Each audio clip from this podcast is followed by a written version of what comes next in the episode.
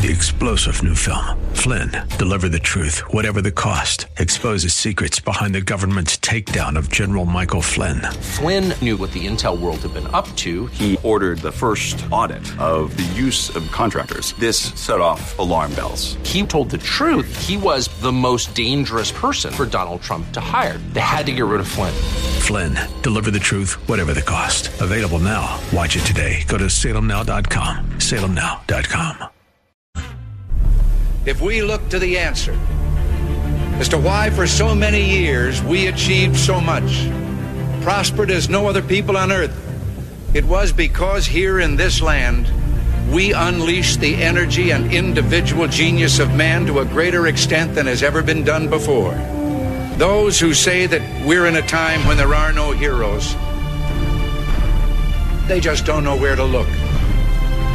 The sloping hills of Arlington National Cemetery, with its row upon row of simple white markers bearing crosses or stars of David, they add up to only a tiny fraction of the price that has been paid for our freedom. As for the enemies of freedom, those who are potential adversaries, they will be reminded that peace is the highest aspiration of the American people. We will negotiate for it, sacrifice for it. We will not surrender for it now or ever. We are Americans.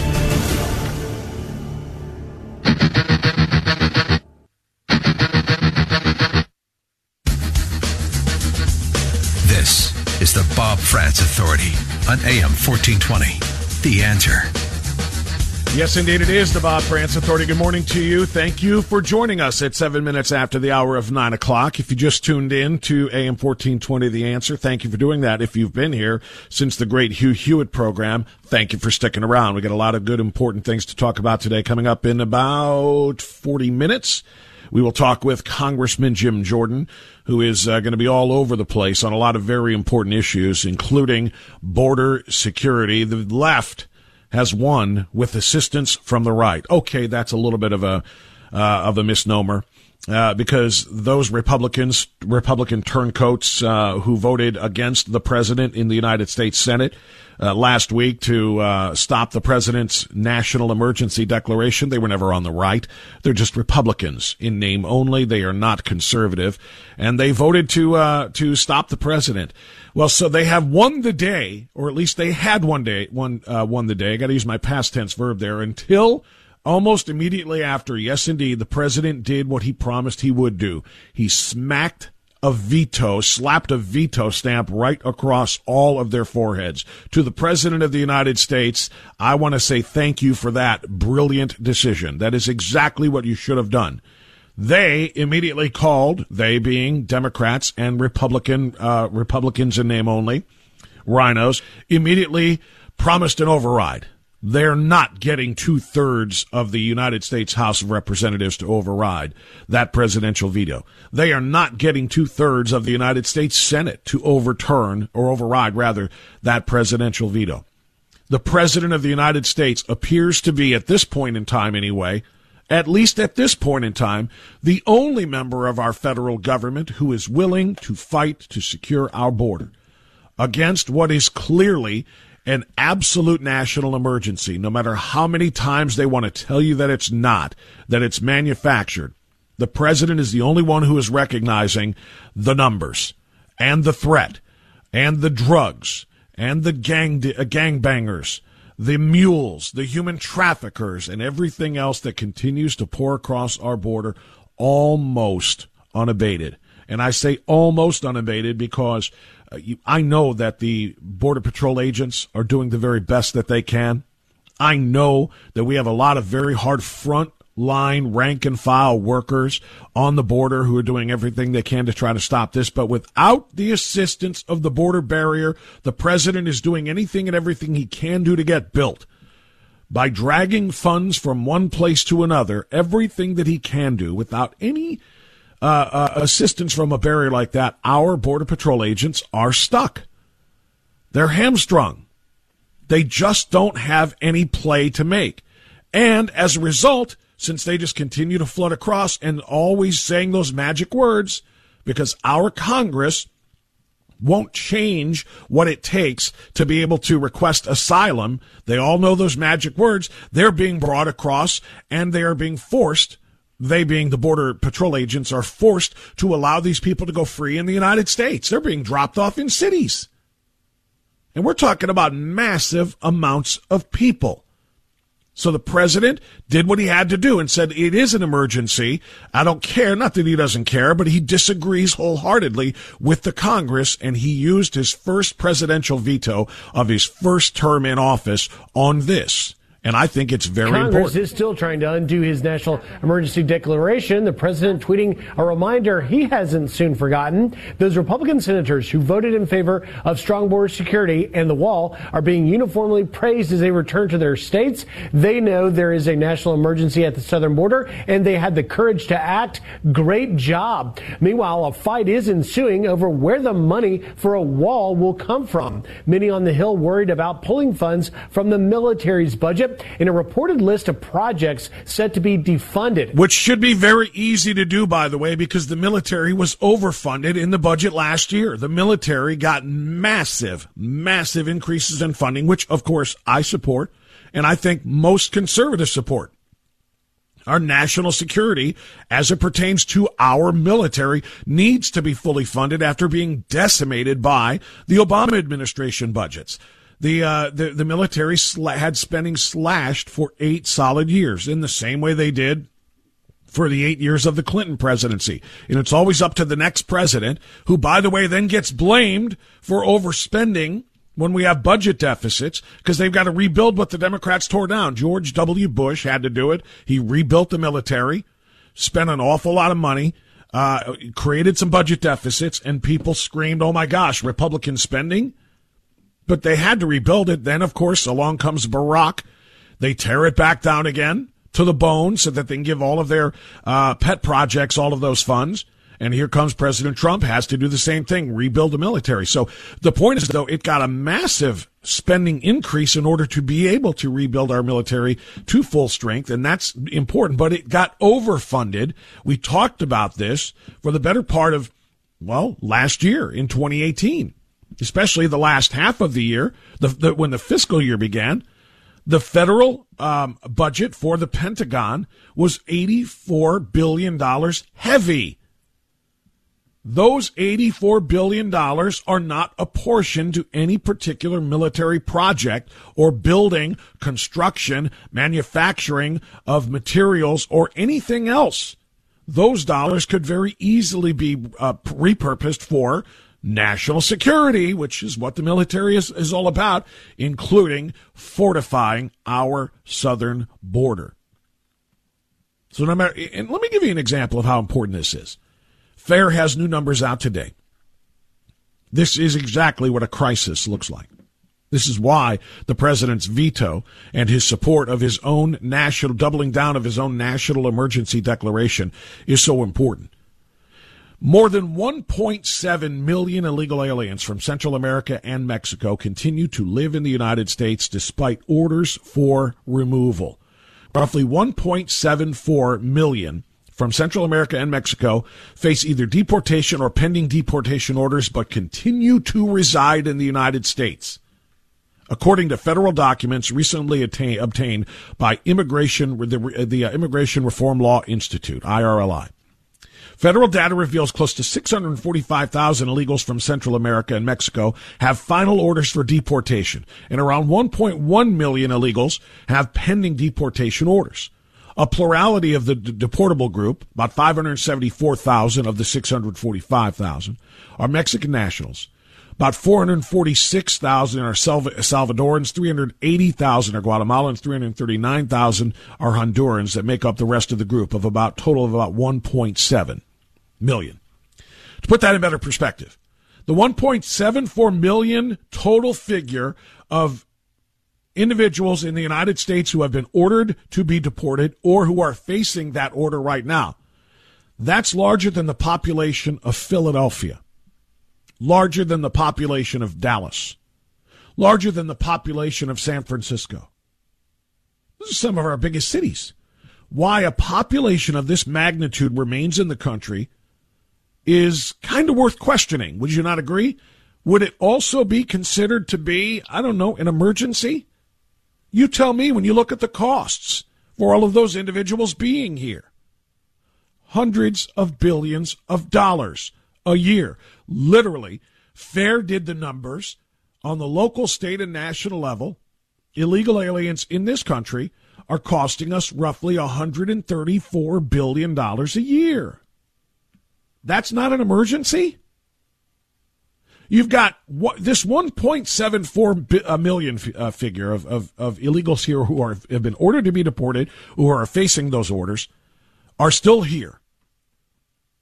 And that underscores the need for the border wall. My point is, if we can't get them out of here once they are here and they are ordered out, then we have to find a way to stop them from coming in.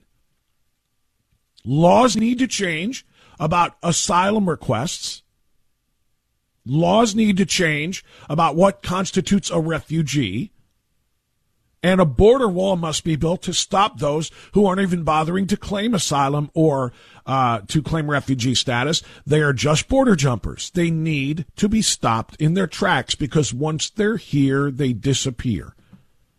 There's a rhyme. I probably ought to make that a thing. I should, you know, once they're here, they disappear. It's real.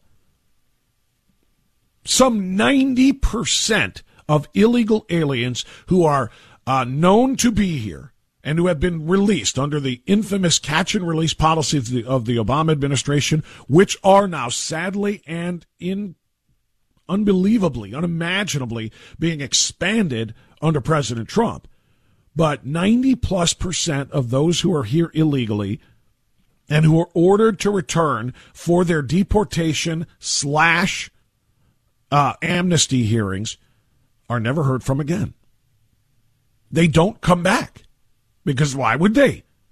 They found their way, they're working, or they're receiving benefits, one or the other, or they're conducting illegal activities for their livings and they're not coming back to face potential deportation. That's why they must be stopped. That's why the president is right to declare an emergency. The 1.74 million figure is just a sliver of the total of illegal alien population estimated to be residing in the country. It's estimated at about 12.5 million illegals right now in the in the interior of the country with sanctuary uh, jurisdictions expanding across the country and local enforcement agencies unwilling to cooperate with federal authorities like ICE. It is expected that more illegal aliens will continue to disregard the country's laws and increase these startling figures exponentially. It's all a manufactured crisis, right? Isn't that what open borders advocates continue to say? Despite these figures recently released by U.S. Customs and Border Patrol? According to the official reporting, February saw the most drastic increases in various categories over a five year period. Family unit alien apprehensions and inadmissibles surged by over 1,000% last month. Exploitable asylum laws which I've been talking about, which is a congressional issue, and a 1990s court settlement that prevents a child and a parent from being detained for more than 20 days are contributing contributing factors to the increase. I talked to Tom Homan, the former ICE director, uh, last week. And uh, I played that for you. You heard that. Tom Homan said this is exactly what the problem is. They come here with a child. A child and or a child with his, his parents or guardians cannot be detained more than 20 days. So that increases human trafficking as illegal aliens grab a child, pay a couple of bucks to a parent who's willing to sell their kid to let them go into the United States, then get set free after 20 days, and then say, oh, by the way, look, there's an unaccompanied child here who needs his parents, and then they send for the parents as well. UAC, unaccompanied alien children, apprehensions, and inadmissibles saw a 41% increase in February, over 7,000 of them. Total apprehensions for February, another substantial increase. In fiscal year 2014, for example, Customs and Border Protection apprehended 36,400 individuals. As of last month, this figure spiked up to 66,480 in the same uh, month of, uh, of, of this, of this year. That's an 83% increase because of inadequate border barriers. And then, of course, magnets on the interior, sanctuary jurisdictions, corporations willing to hire cheap illegal alien labor over American citizens. No surprise at all that the apprehensions are increasing, but moreover, those that we cannot apprehend are coming through. It is a national emergency. The president was right to declare it. The Congress should be ashamed of itself, including every member of the Senate, especially Republican members of the Senate, like Ohio's own Rob Portman, who voted to support the illegal immigration, who voted against the national emergency declaration because he doesn't want the border wall built. It's why these people need to go, and they need to go quickly. 921, the Bob Frantz Authority, right back after this on AM 1420, The Answer.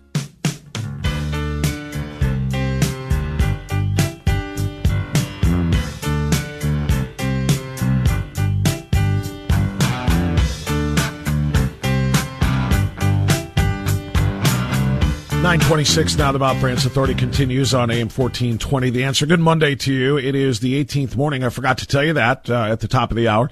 18th morning of the third month of the year of our Lord 2019. Not that you don't know the date. I just like to tell it because I like to be able to remind us. Uh, remind us all that we are indeed in the year of our Lord. Uh, it kind of matters, especially now more than ever. Um, that's going to lead me into this. Um, nobody should be able to or should want to compare tragedies or compare attacks, compare terrorist assaults on one group of people to assaults on another group of people. That's not what this is about, really. Um, but comparing the coverage of attacks of different groups of people is something that I find important to do. Because we were all moved and, and horrified on Friday, were we not? At the revelation of the New Zealand gun massacre, 49 Muslims shot and killed inside mosques, 40 others injured by this uh, white supremacist uh, uh, uh, lunatic in New Zealand, right? We were all horrified by that. And of course, it received the requisite national, international coverage, you know, that, that would, you know, that would be uh, appropriate for such a terrible event. 49 people were killed essentially because of their religion. And according to the manifesto of the killer, uh, their expanding influence in his country. That's a pretty amazing and terrifying thing to think about. People being killed because of their religion on that kind of a scale, right? And that received the international coverage it probably should have. What didn't get any international coverage? And and that includes here in the United States. Not any even national coverage is the fact that over 120 Christians were slaughtered in Africa last week as well. No one talked about it. No one covered it. Christians being slaughtered by Muslim herders in Nigeria. This didn't get any coverage at all in the New York Times. This didn't get any coverage at all in the Washington Post. This didn't get any coverage at all on NBC or on CBS. Why is it that when Christians are slaughtered in foreign countries, it is ignored completely? But when the Muslim massacre took place in New Zealand, it became story number one. Why are only some religions considered to be protected? Why are people of only certain faiths considered to be worthy of protection and worthy of the outrage and the horror when something bad happens to them. And people of another religion who are slaughtered solely for their faith, solely because of who they are and what they worship. They're not worthy of a second of prayers, of thoughts, of concerns, of, oh my God, the outrage. Not one bit. And that's exactly what happened. At least 120 people have been killed by Fulani militant attacks in Nigeria. These are called Muslim herders. 120 dead, 140 homes burned to the ground. Mass slaughter of Christians in Nigeria.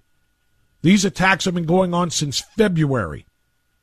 The latest attacks on Monday resulting in the deaths of over 50 and the destruction of more than 140 more homes. On Monday last week, 52 people were killed, dozens injured, around 143 homes destroyed in the villages of Inkirimi, Dogonoma, and Ungwangora in the Maro district. Uh, it, it, the places are too hard to say, but in Nigeria. No one is covering. This is a foreign country. You might say, well, it happened over there. That's why it's not getting coverage here. Well, it happened in New Zealand when the mosques were shot up. It got coverage here. Why is Nigeria and the attack and the butchering of Christians ignored? These are questions that need to be asked. Again, I'm not comparing victim to victim. I'm comparing coverage and what that says about uh, our view of Christianity and Christian victims versus those of minority religions in the United States. All right, we'll have more on this, and I welcome your phone calls too. 216 901 0945 right after this on AM 1420 The Answer. Com.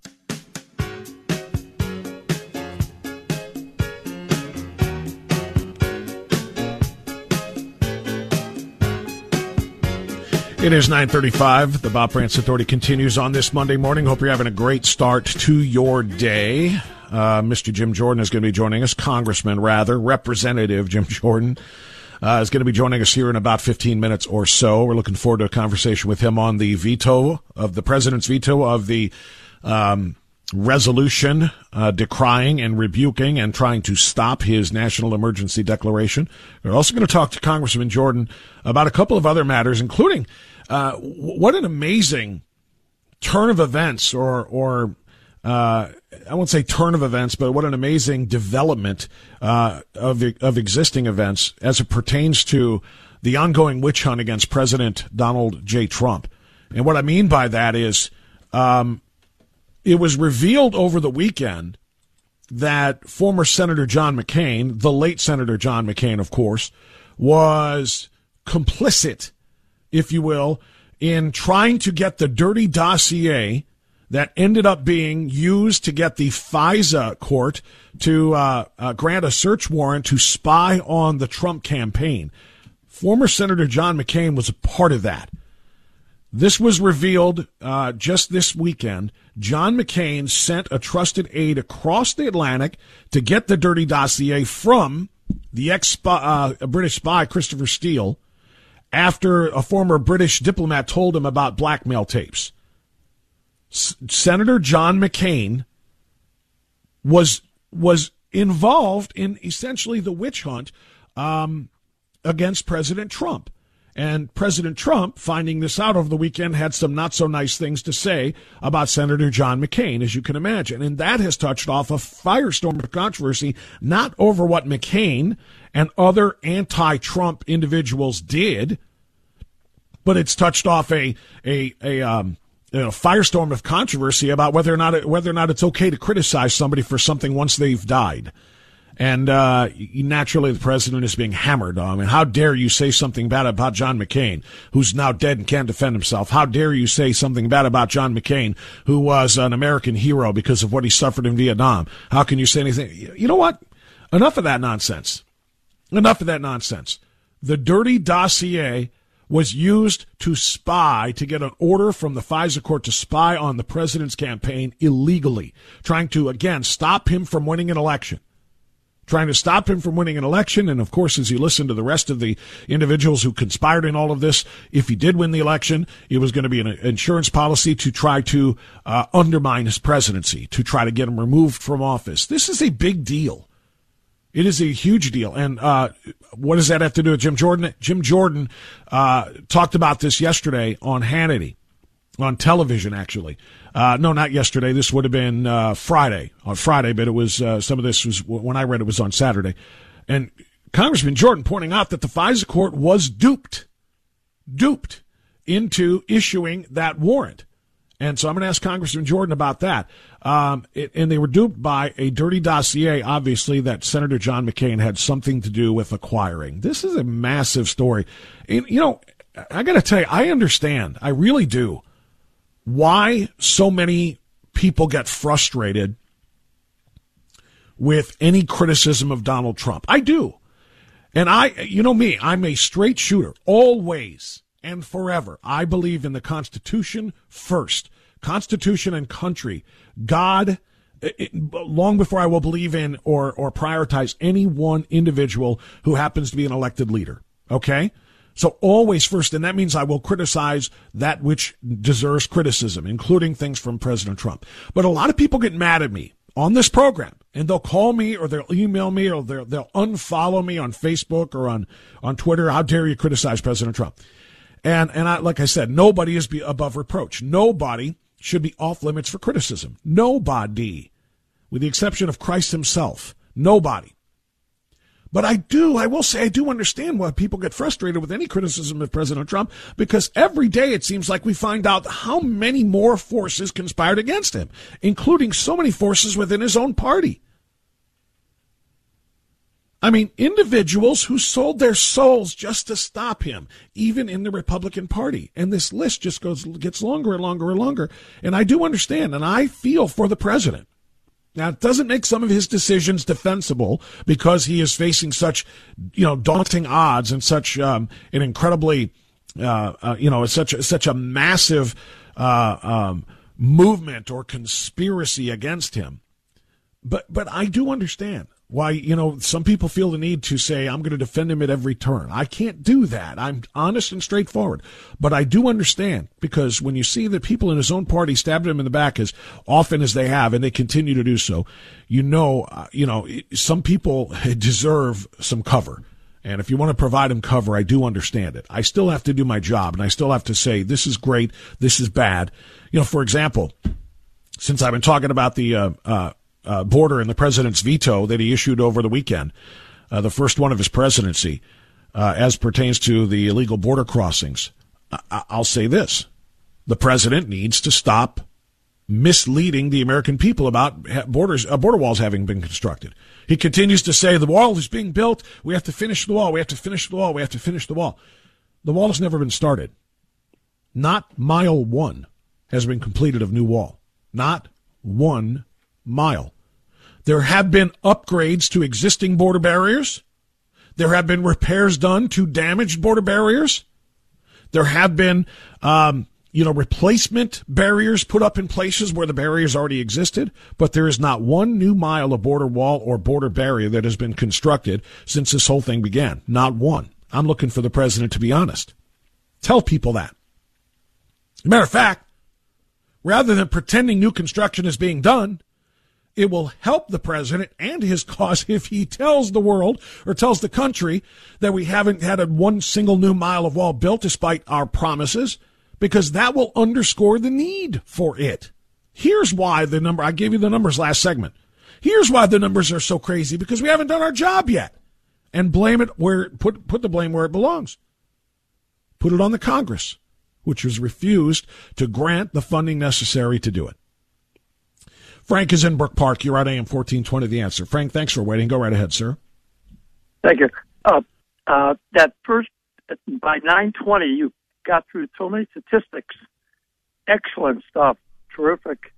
I wish I had an email of all of that data you read off before when you went up. Well, it's available if you if you have if you have an email. Well, you know what? I can the the statistics are already available on uh, one website. If you have an opportunity to get online, it's fair us or no i'm sorry fairus.org fairus.org that's the federation of american immigration reform. Okay. fairus.org you can find all those statistics right there my friend. Oh okay. And one other thing. Yes. you're right on. The fact that christians the brutality against them practically worldwide you mentioned africa. You're absolutely right. We need coverage of that. Uh, the, the media totally avoids the execution of Christians by jihadis. Thank exactly. you very much. No, thank you, Frank. And that, that's exactly the point I was trying to make. And why? Why do Christian lives not matter? And the answer here in the United States is because they're the majority. Majority lives don't matter. Majority lives, majority races, majority, majority, majority. If you are a minority in some way, and again, it's not just racial, but uh, then, then it's considered to be worse if you suffer some sort of discrimination or some sort of hate crime or obviously being murdered than if somebody in the majority. It's why groups like Black Lives Matter. Well, it's what happens when, when whites are murdered doesn't matter because they're the majority. You're in, you're in power. There's white supremacy. There's white privilege, blah, blah, blah. Same thing when it comes to religion. If Muslims are murdered, oh my God, it's a terrible hate crime. And it is, by the way. What happened in New Zealand was. But if Christians are murdered just for being Christian, it's a non crime because it, it's a non story because nobody knows about it. It's an absolute shame. Hey, friends, I want to talk to you about food for the poor. Now, you've heard our national hosts talk about this all the time. As a matter of fact, whenever I fill in for Hugh Hewitt, I talk all the time about food for the poor uh, because it is devastating what is going on in Haiti. Um, it's it's the poorest of the poor in, in Haiti, and our friends at Food for the Poor have been trying to save lives there for a very very long time. The latest in the aftermath of the violent street protests, resources have been cut off, including food, medicine, and clean drinking water for the people of Haiti, and they need our help. They are dying at an unacceptable rate. Food for the Poor is one of the few organizations still on the ground helping in Haiti, right? But they do need our help. And our national hosts have been asking you, and now I'm going to ask you specifically if you're a business owner. I want to tell you about our new attempt to help Food for the Poor through our business benefactor program that will allow you to help families get out of this desperate situation as they starve to death. If you are a business owner and you're willing to make a $500 donation to help feed the starving, hungry, sick people in Haiti, we will give you in return for that a thousand dollars worth of advertising right here on AM 1420 The Answer. A $500 donation to help the sick and the poor gets you a $1,000 worth of free advertising right here on AM 14, uh, 1420 The Answer. We want to partner with you to help them. So if you're a business owner, please call 844 868 4673. That's 844 868 4673. Or you can just go to WHKRadio.com and click on the banner ad at the top and become a business benefactor. Donate a $500. It's it. Just a simple $500 donation, which will feed and clothe and, and provide water and medication for starving people in desperate situations. Give a $500 donation and we will give it back to you double the amount in free advertising right here on AM 1420 The Answer. Click on the banner ad at WHKRadio.com. Donate to Food for the Poor and grow your business at the very same time. It's 947. Congressman Jordan next on AM 1420 The Answer. Three star general Michael J. Flynn, head of the Pentagon Intelligence Agency, knew all the government's dirty secrets. He was one of the most respected generals in the military. Flynn knew what the intel world had been up to, he understood its funding. He ordered the first audit of the use of contractors. This set off alarm bells. The explosive new documentary, Flynn, Deliver the Truth, Whatever the Cost, uncovers the facts behind this scandal. Flynn told the truth. He was the most dangerous person for Donald Trump to hire. I find out the worst enemy that I'm going to face in my life is right here in America. They took my assessment and they wanted me to change it. And I was like, I'm not changing it. They had to get rid of Flynn with in depth interviews, archival footage, and never before seen personal records of the man behind the headlines. I just felt like I was drowning. Flynn, deliver the truth, whatever the cost. Available now. Watch it today. Go to salemnow.com. Salemnow.com.